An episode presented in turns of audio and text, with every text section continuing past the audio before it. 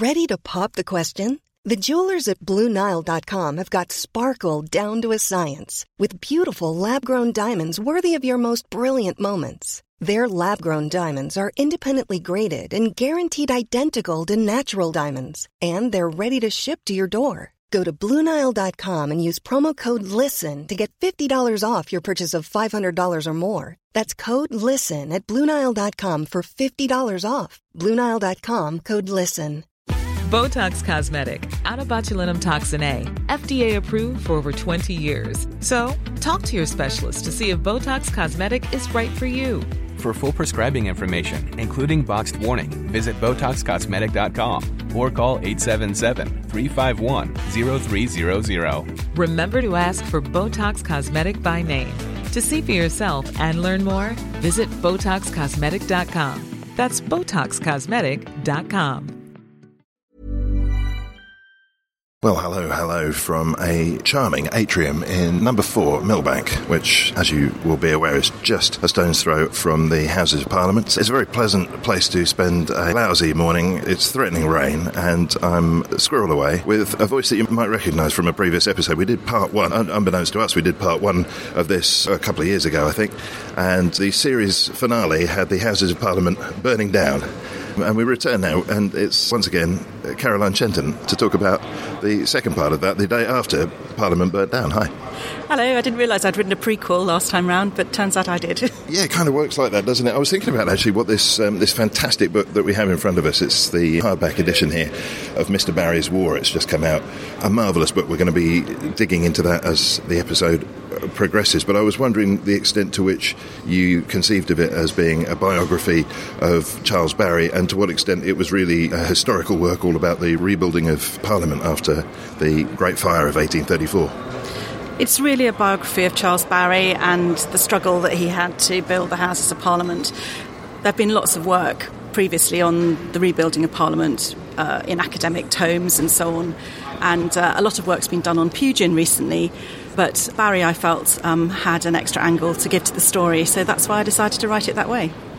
Yeah, we're going to have a few names that keep cropping up during this story. We'll have Smirke and Pugin and oh, some incredibly famous engineers in the back half of the story. But let's focus on that Great Fire in 1834. Listener, if you haven't already listened to the episode, I really think you should start there, in fact. Imagine the Houses of Parliament ablaze, Dickens scribbling it all down, a dog getting involved, it's all there. Um, the houses have burnt down. Remarkably, the chap who set fire to them uh, gets away scot free. I've, no- I've noticed this, by the way. The chap who burnt down the Houses of Parliament and the chap who started the Great Fire of London and the Mayor of London who represented us to the world at the Olympics hanging from a zip wire with his trousers all up around his knees, all of those kept their jobs. How did they do it? We don't know. I know you can't talk very much about uh, current politicians, but let's go back to 1834 and the smouldering ruins of the Houses of Parliament and pick up our story. Yeah, so it took five days for the fire engines to leave the site, and then the government and the politicians had to decide what to do with this ruined building and how they were going to create a new one. Were they going to create a new one on the site at Westminster? Uh, and there were several months of wrangling following the fire as to how that was going to be done. Obviously, we've all got the iconic image, and the front cover of the book depicts it here the Queen Elizabeth, as it is now, clock tower. What was it that was burnt down? What was there before, and what was left after the fire?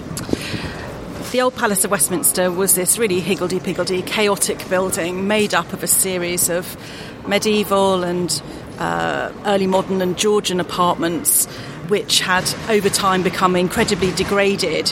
So it was really an accident waiting to happen. And the fire destroyed about half of the palace in actual fact. Um, the outlying bits of the palace were uh, not affected by the fire, but the medieval core was very badly damaged. What was left once the site had been cleared was Westminster Hall, happily, the original Anglo Norman feasting hall of Westminster. There was the Chapel of St Stephen, which had been the old House of Commons, uh, still tottering with its Undercroft Chapel. And there was the cloister attached to uh, St Stephen's as well that survived. And uh, it was decided there was going to be a competition uh, for uh, the rebuilding, and competitors could enter and win, a, win the prize. They just had to pay one pound uh, to get a, uh, site plan, which showed them which buildings were to be cleared away, which buildings were to stay, like Westminster Hall, and which, like St Stephen's, they had the choice themselves as architects whether to keep them or to destroy them. Oh, that's, a, that's an interesting challenge, isn't it? Have we got anything that compares with that that you're aware of in uh, maybe British history or London history? Not that I'm aware of. In fact, one of the really interesting things about the competition for the new Houses of Parliament was that this is the first time there'd been a proper, open, public competition for uh, a major building. So anybody could enter. So, of the plans that, that were entered, and uh, I blogged about this on the Londonist website, um, some of them were completely crazy. Because um, all you had to do is have a pound in your pocket and you could enter just like anybody else. So it really was really the first open competition on a level playing field. Uh, well, not on a level playing field at all, in fact, on quicksand. But on quicksand. um, tell me, we've got some of the uh, other designs in the competition. Um, so uh, many of the competitors uh, had a struggle with one of the main rules of the competition, which was that it should be in the, the building should be in the Gothic uh, style. So quite a lot of entries came in that were classical. Grecian looking buildings, completely inappropriate and ruled out. Um, others um, found it difficult to get away from a very churchy type of design. So quite a lot came in that looked really like giant cathedrals and were modelled on existing cathedrals. And really, the genius of Charles Barry's design is that it managed to sidestep all of those problems, uh, and he created extraordinary design inside that enabled huge quantities of people to circulate around this massive building really cleverly. And then, with the help of Pugin, he also created an exterior that was just the most extraordinary Gothic extravaganza. Because this is this is Gothic plus, isn't it? This is uh, the apotheosis of, of chocolate this, box this, Gothic. Well, this this this set the set the pattern for what we think of as early Victorian Gothic style, and it was the collaboration between these two men that created the most famous building in Britain. And I know Pugin was all about ornamenting things, amongst many other things. He, he seemed to take uh, great care in uh, making sure that every square inch of everything was filled with ornamentation. But maybe it's worth zipping back a few years prior to that. And well, I'm not sure whether to get this is the this is the challenge. This is the dilemma of the book: is whether to go further back and start the story of the Houses of, of Parliament, or go back and start Barry's own story. I'm tempted to say, just in passing, that I didn't realise the House of Lords had stood on this site for quite as long as it had. Well, the Parliament has been in existence since the Middle Ages. The word Parliament was first used in a record in 1236. But it was a moving, there was a mobile thing. Uh, so, yes, so Parliament, meaning an event where people got together to talk about things, followed the king around. So the king would summon his advisors to come and talk about uh, matters of importance uh, wherever the king happened to be at that time. But gradually it started to get fixed at Westminster. The House of Lords had got an apartment for its deliberations in the medieval palace from the end of the 13th century.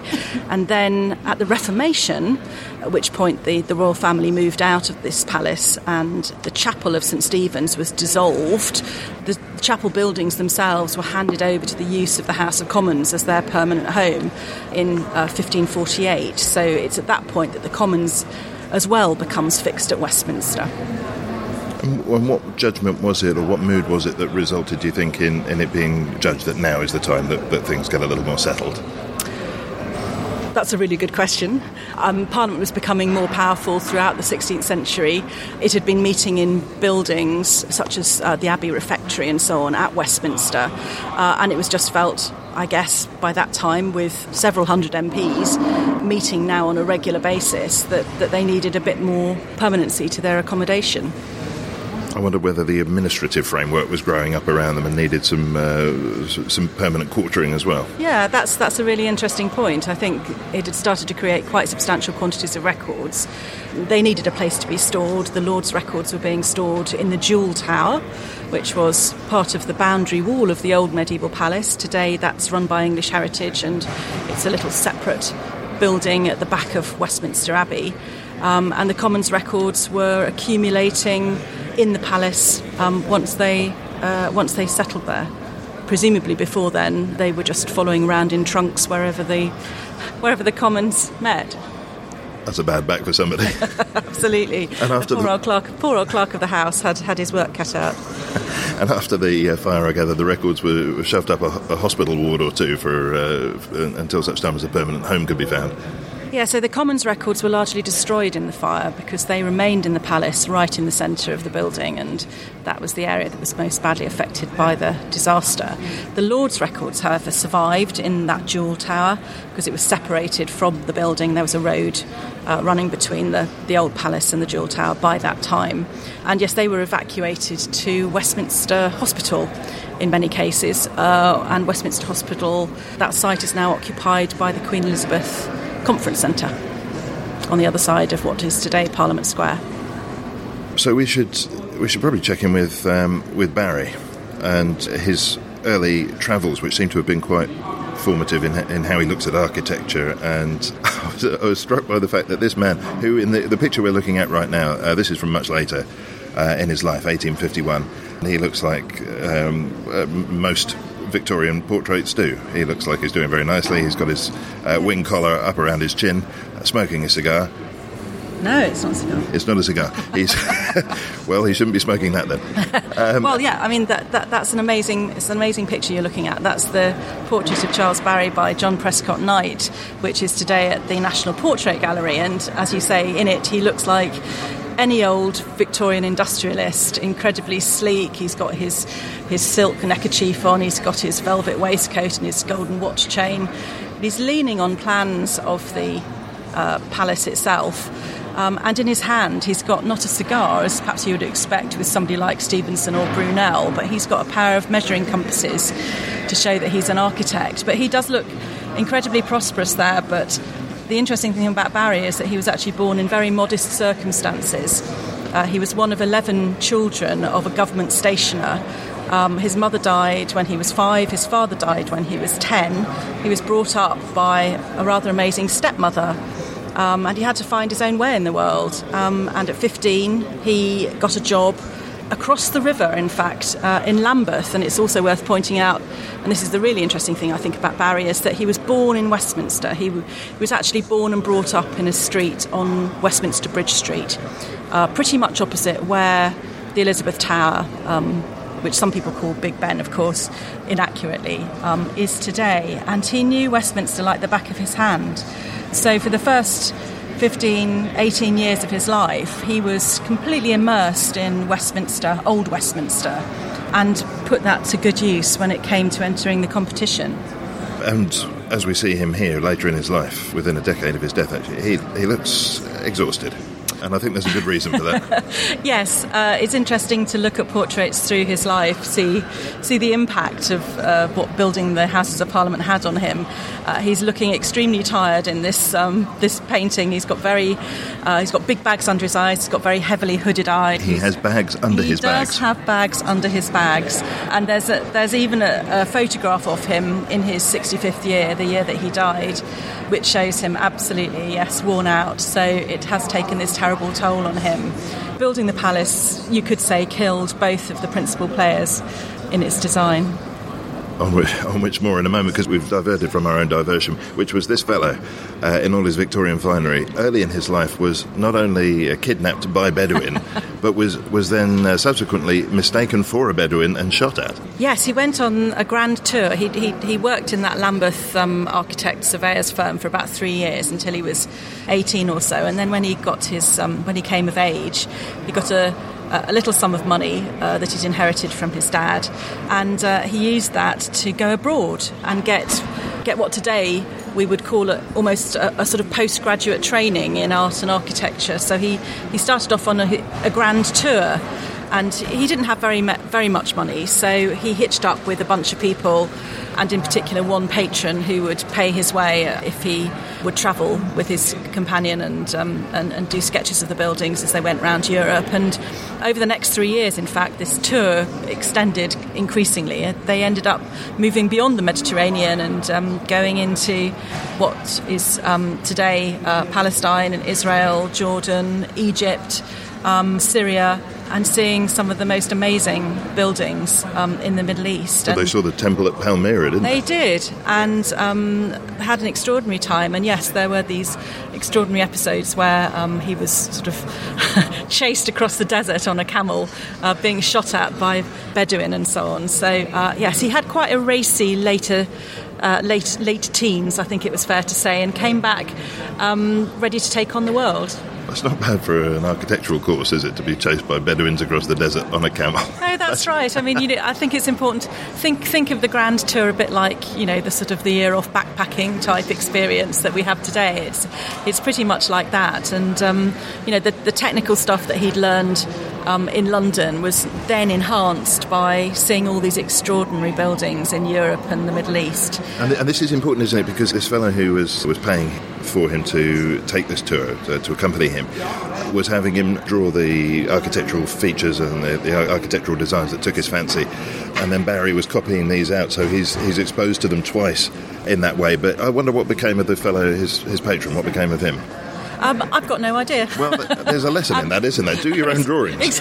Do your own drawings. I mean, clearly this guy who's called David Bailey um, Went, went on to a, a not- fantastic photographic career, of course. not not the photographer.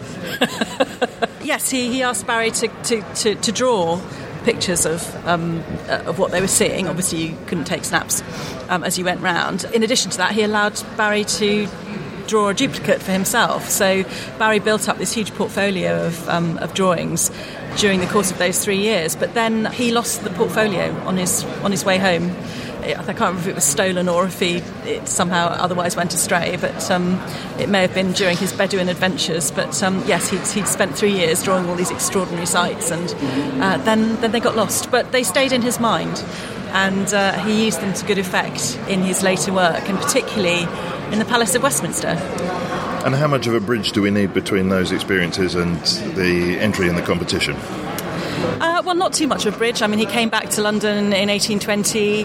He set up in practice. Things were slow to um, start off initially, but then he got a number of um, fashionable commissions. He was very talented. He was he was a genius, really, um, and he became more and more fashionable.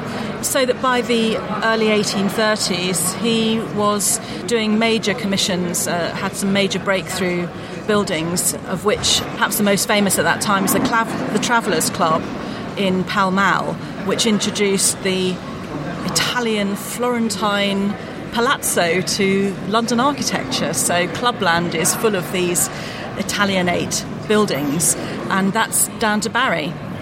It seems like there are an awful lot of artists and architects, some of whom we've mentioned in previous episodes of the show, who are importing these kind of styles at around this time, at extended grand tours. John Soane, for example, importing a lot of stuff from the southern European leg of the tour. Was this really what was going on? A lot of cultural importing at this time? Uh, there was a lot of cultural importation, but the thing about Barry was that he went further than any other architect had been before. Very few architects, if any, had been to places like Syria, what is today Jordan, and Egypt uh, in their travels. They, they sort of stopped at Greece, really. But Barry went further, and that really gave him the edge. And you called him a genius. I suppose that needs some qualification. He was a genius. He's been overshadowed by Pugin because this great row broke out after both men's deaths between the families as to who was the most responsible.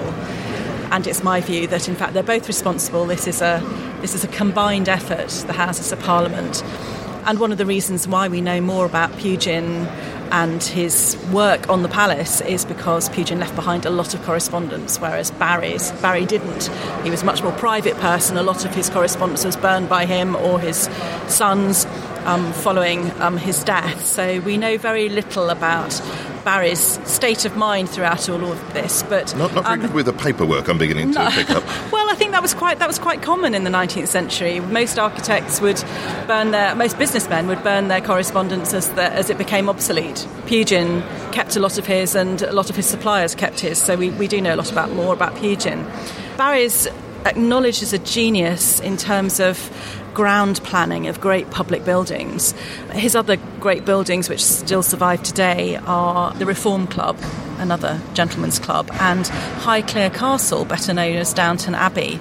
But it's at the Houses of Parliament where he takes this enormous site of eight acres and manages to get hundreds of people around it effortlessly through the way that he's planned all the corridors and the spaces and the way that uh, the whole interlinks. And that's one aspect of his genius. Another thing that he was absolutely brilliant at, which poor old Pugin wouldn't have been able to manage, was dealing with all the politics of getting this uh, building underway and then actually constructed. He was very resilient and able to deal with all the ins and outs and all the pressures of what was going to be a 30 year project. I've got smirk lurking in the back of my mind, but I'm not sure when the right moment is to brandish him. Should we go full smirk yet, or do okay. we need to wait? Okay, go go. Cool. No, smirk. you can go full oh, smirk. See. so smirk. Um, Robert Smirke. They said seamlessly.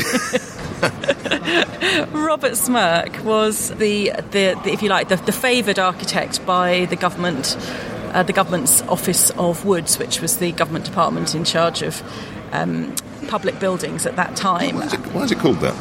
It's got a much longer title, which is woods and forests and palaces and public buildings and various other things. But yes, it was eventually renamed the Office of Works. Uh, yes, Robert Smirke was originally set to get the commission to do the Houses of Parliament, but there was this big public outcry, people saying, you know, we don't want this stuff being fixed for political favourites, let's have a competition. So that's how the competition came to be. Well, okay, so I feel like we have to start entering the phase now pretty much as soon as the competition is won, where everybody feels like they've got a stake in this, everyone feels like they've got something to say. You'd have thought winning the competition, winning the, the financing for it, it, it should now be plain sailing for Barry to realise his vision, but quite the opposite. Yeah, he developed his plans, he, he revised them in the year after he won the competition, but he was still getting requests from various bodies to make space for them in the new palace, even after the costings had been done. He was having to deal with all sort of competing factions in Parliament because there was there was still a lot of uneasiness amongst some politicians about uh, the design of the building, about why hadn't they moved away from Westminster altogether, about the cost it was going to stack up. So he was having to deal with all of that at the same time as actually just doing the practicalities of clearing the site with his contractors and um, getting in place all of the experts he needed to help him create this great building. That question of why they don't move away from Westminster seems quite important, doesn't it? And I'm slightly confused as well because we, have got, and there's a picture of it in the book, Westminster here, and these enormous buildings, and it looks very um, spacious and pleasant there.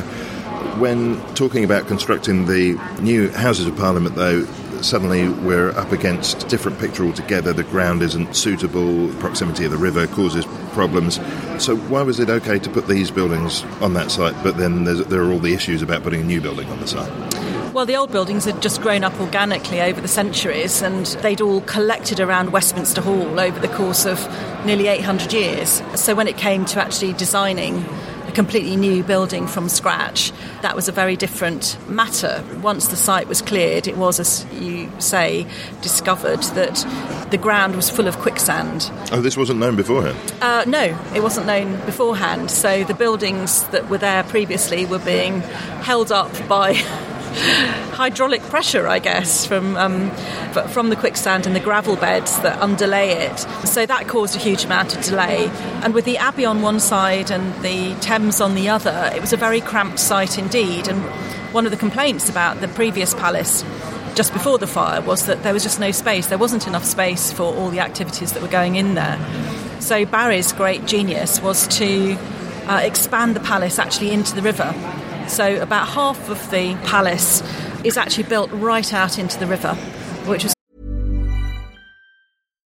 subtle results, still you, but with fewer lines. Botox Cosmetic, out of botulinum toxin A, is a prescription medicine used to temporarily make moderate to severe frown lines, crow's feet, and forehead lines look better in adults. Effects of Botox Cosmetic may spread hours to weeks after injection, causing serious symptoms. Alert your doctor right away as difficulty swallowing, speaking, breathing, eye problems, or muscle weakness may be a sign of a life threatening condition. Patients with these conditions before injection are at highest risk. Don't receive Botox Cosmetic if you have a skin infection. Side effects may include allergic reactions, injection site pain, headache, eyebrow and eyelid drooping, and eyelid swelling. Allergic reactions can include rash, welts, asthma symptoms, and dizziness. Tell your doctor about medical history, muscle or nerve conditions including ALS or Lou Gehrig's disease, myasthenia gravis, or Lambert Eaton syndrome and medications, including botulinum toxins, as these may increase the risk of serious side effects. For full safety information, visit BotoxCosmetic.com or call 877 351 0300. See for yourself at BotoxCosmetic.com. an extraordinary technical challenge, and that's how he overcame the problems of this very, very cramped site and created a building that was overall about four or five times bigger than what was there before. Oh, I begin to understand this. So the, the embankment follows on quite naturally from that. So this is this is about reshaping the Thames. Yes, the, the, this is really the first example of the embankment. What Barry did with the civil engineer, sorry, James Walker, was to create what was called a great coffer dam. It was like a dry dock in the Thames, um, made of piles of wood in a rectangle, which was then pumped out, pumped free of water over 18 months. And inside that dry dock, the foundation wall of the palace was built. The water was being held back and that enabled um, the, the great terrace of the Houses of Parliament to be constructed. And once that was up, they could put all the workmen's huts onto it, and then the superstructure of the palace could follow on naturally on, on the on the dry land. So yeah, that's how that's how he overcame the challenges of the site.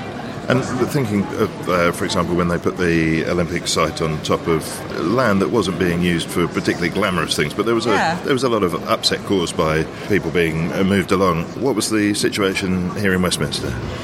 Yes, so so one of the interesting aspects of of this was that people who were living close to the old palace or used to accessing the river close to the old palace discovered that all of a sudden this gigantic building was going up. So there were there were quite a few petitions to Parliament uh, complaining about uh, the Houses of Parliament bill that was having to be passed in 1837 to allow the uh, construction to take place, and that was really a sort of compulsory purchase act uh, in the days before planning.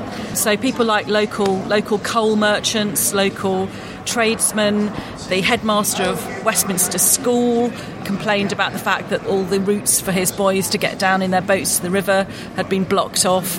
Householders were complaining that either their houses were actually going to be demolished or the sewers that were going to be required were going to cut across their land and so on. So there was quite a lot of unrest uh, amongst the neighbours about the creation of this giant new building on their doorstep. And we know, of course, further down the river, the, the distress caused by people who previously had waterfront properties, now finding there was a large patch of garden between them and the river and, and so forth. So th- this was a real upheaval.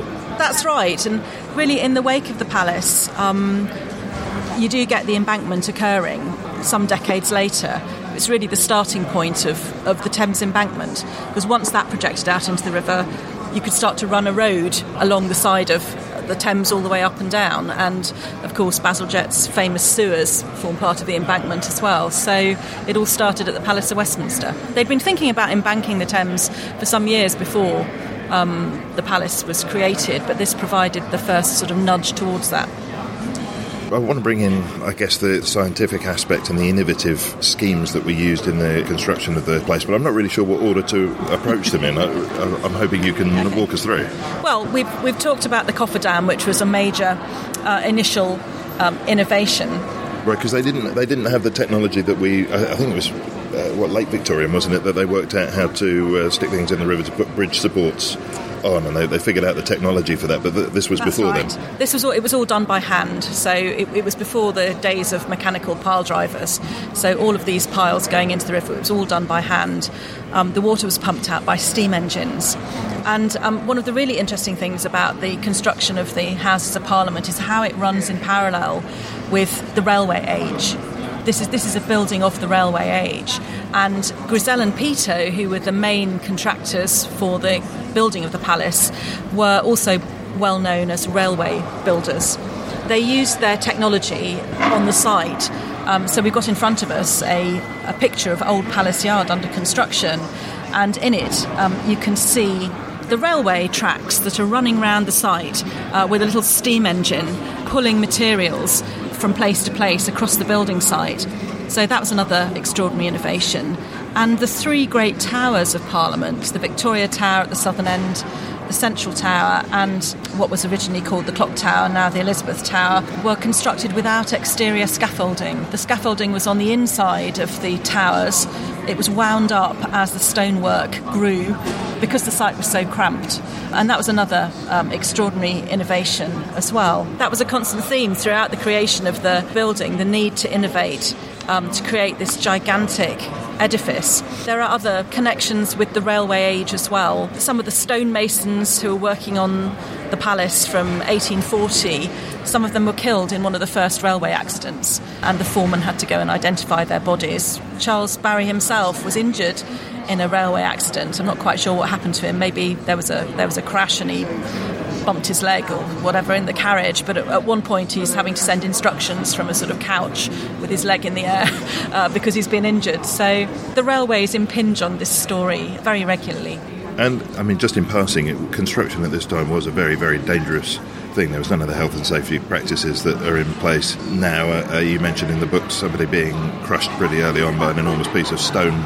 Splatting them. On the subject of stone, though, there's a lovely passage where you talk about the journey that Barry went on all around the British Isles to all these different examples of stone in use, various castles and churches. And I mean, to say it's extensive undercooks it really. And he, he took some experts in the subject as well, of course. Yes, so it was it was Barry's practice to choose the best experts he could for each each aspect of the palace. So when it came to choosing the stone, uh, he had a little band of, um, uh, of expert geologists and stonemasons with him, and the most prominent among them was a man called William Strata Smith, um, better known as the father of geological mapping.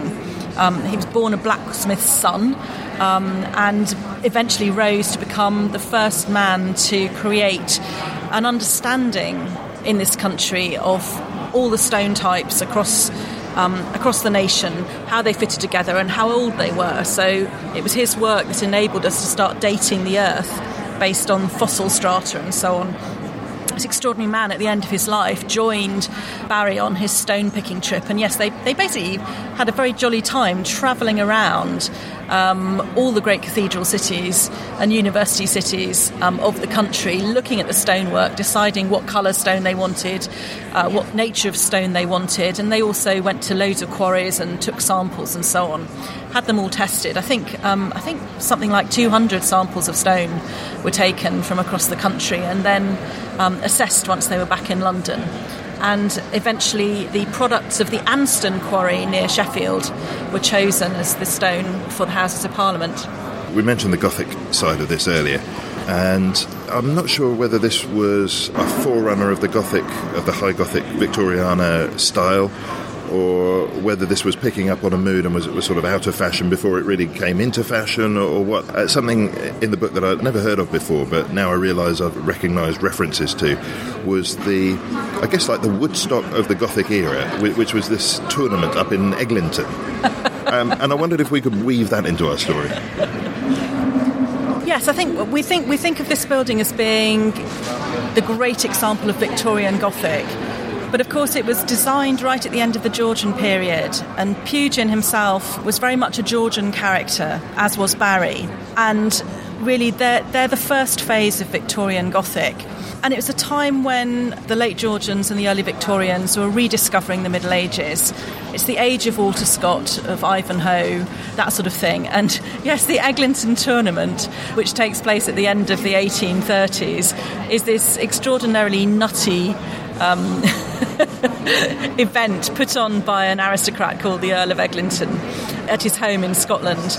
Uh, and he tries to recreate a medieval tournament with, with his mates. So they all dress up in incredibly heavy armour and um, decorated horses, and uh, all their wives and girlfriends come along and sort of um, strew flowers in front of the procession and so on. And, and these are actual knights turning up in actual armour. They're, they're, they're actual, they're actual people turning up in very unwieldy, heavy armour, trying to recreate a medieval pageant, and it all goes horribly wrong because there's a massive downpour and they're so heavy because of the armour they get stuck in the mud and uh, all the all the tournament tents get washed away and you know the, the banquet gets rained on and yes it, it's a complete washout um, but it, but it's it's all part of this um, this revival of medievalism that you get uh, in, in the first decades of the, of the 19th century.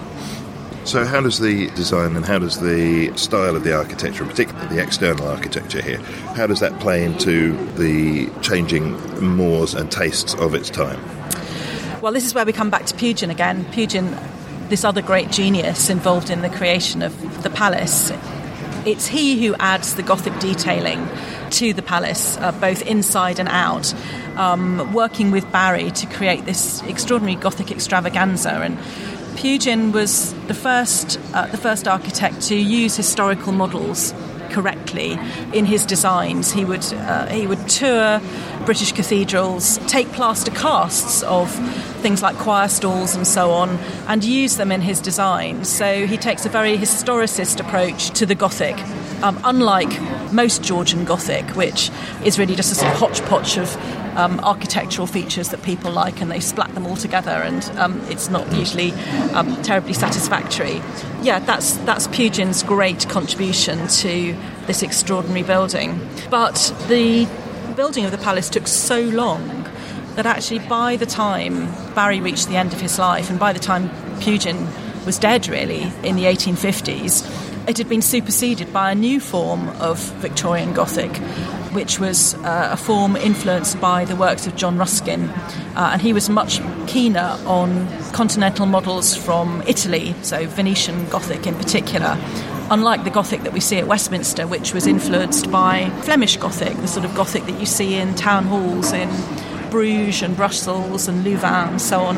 Both Pugin and Barry went on uh, went on tours of these town halls in, in the new nation of Belgium when they were designing the palace. Uh, but like I say, it was superseded by the time they died. It had become out of fashion, this style, and really only became popular again towards the end of the 20th century um, amongst art and architectural historians. It finally became fashionable once again. We've talked about the trimmings. The book's called Mr. Barry's War we haven't talked about the war, and that's sort of intentional because I want to leave plenty of meat on the bone for the listener. And, and listener, I would urge you to rush out and get, get hold of a copy of this. It's fantastic reading. The trials and tribulations awaiting Barry and the what is it's entirely political ire in which he finds himself during the construction of this amazing building is something to behold. There's a clue as to some of the about turns that he has to do in the pictures that we're looking at right now. There's two very similar pictures, each of them of the house entirely different in styles. And I know that people were leaning on Barry the whole way through, um, urging him to take account of their own requirements. There was status being asserted through the, the manner in which the place was constructed and the way they wanted it constructed, and quite apart from the health benefits of ventilation and so forth. So I just wonder if we could get a bit of a flavour of the sort of pressures that were on Barry. Yeah, so with the House of Lords chamber, which opened in 1847, he was under huge pressure from the Lords to get them in as quickly as possible.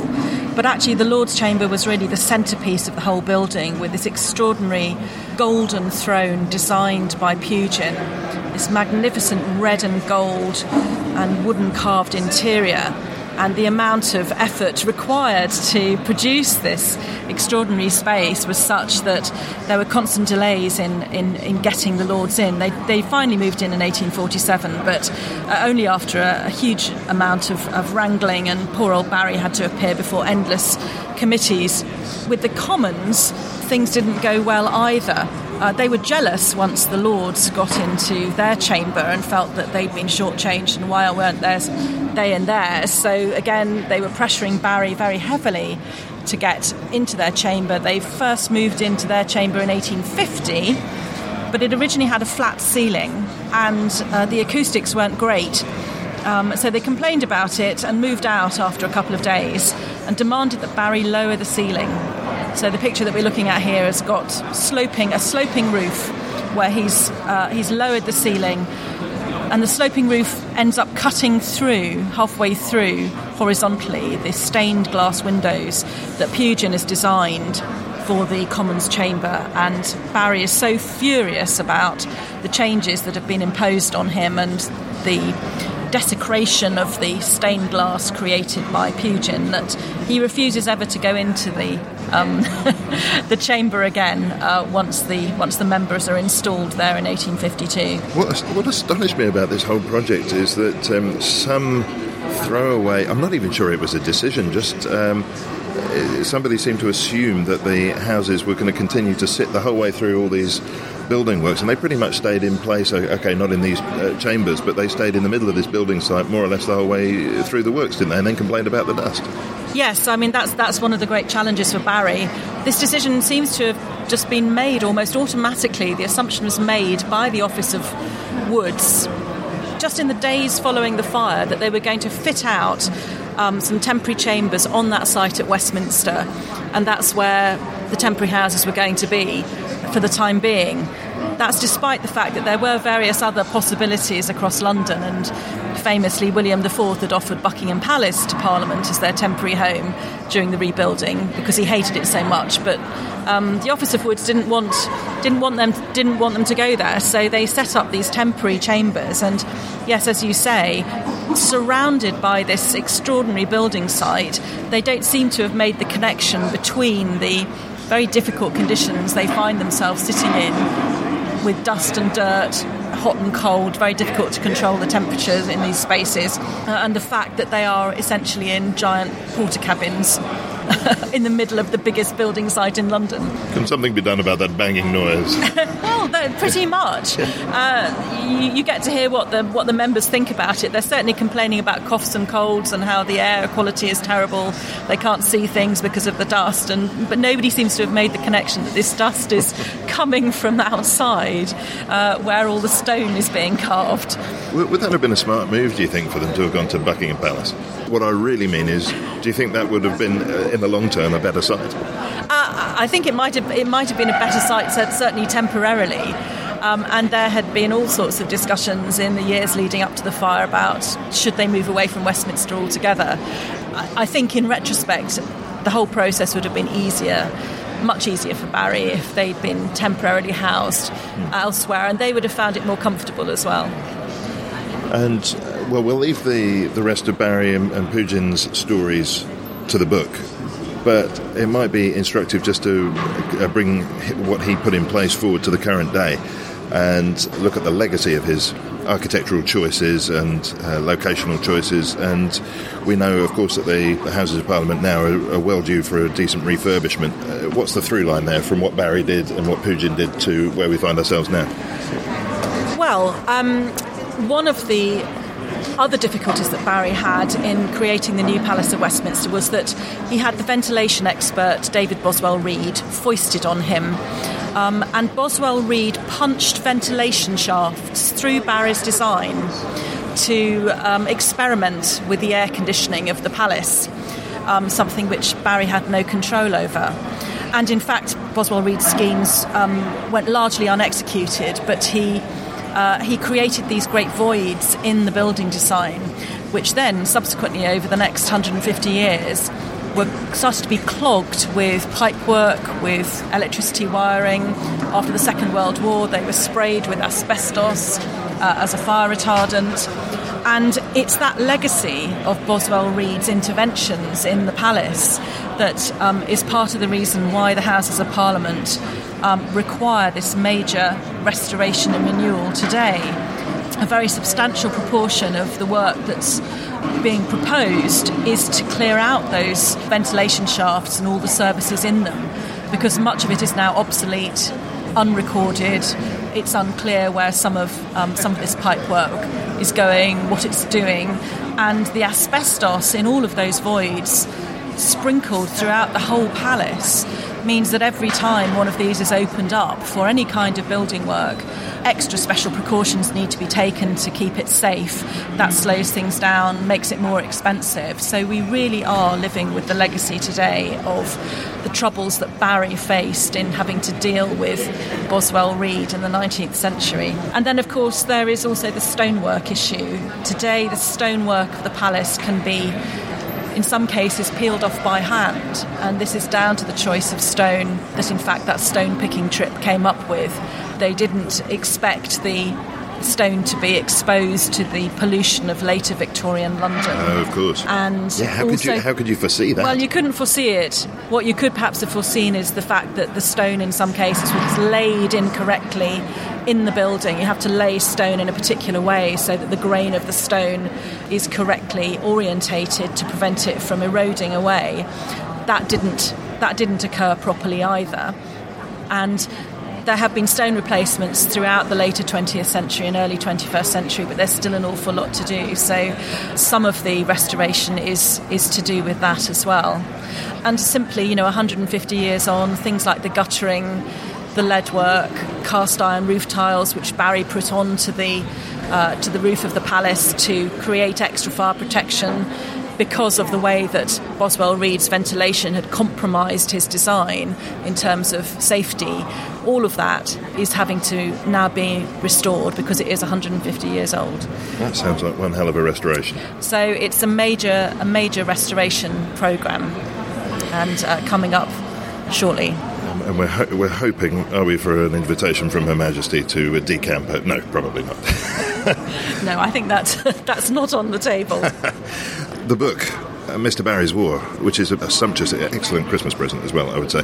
Oxford University Press, £25. And I know somebody you wanted to plug around here as well in Well, Westminster. What's I going on? I think on? it's just it's just important to remind people that there are tours of the Palace of Westminster happening throughout the year, available on Saturdays and most weekdays during parliamentary recesses, including Easter and the summer. And if you fancy visiting the Houses of Parliament before it goes into this great phase of restoration and renewal, then just check out the website, which is www.parliament.uk/visit. And is that the place to go as well if we want to see the House of Commons in action and see people debating in the chamber?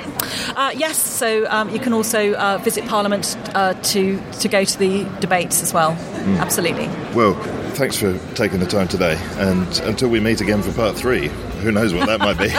Who knows? Caroline Shenton, thanks very much. Thank you very much.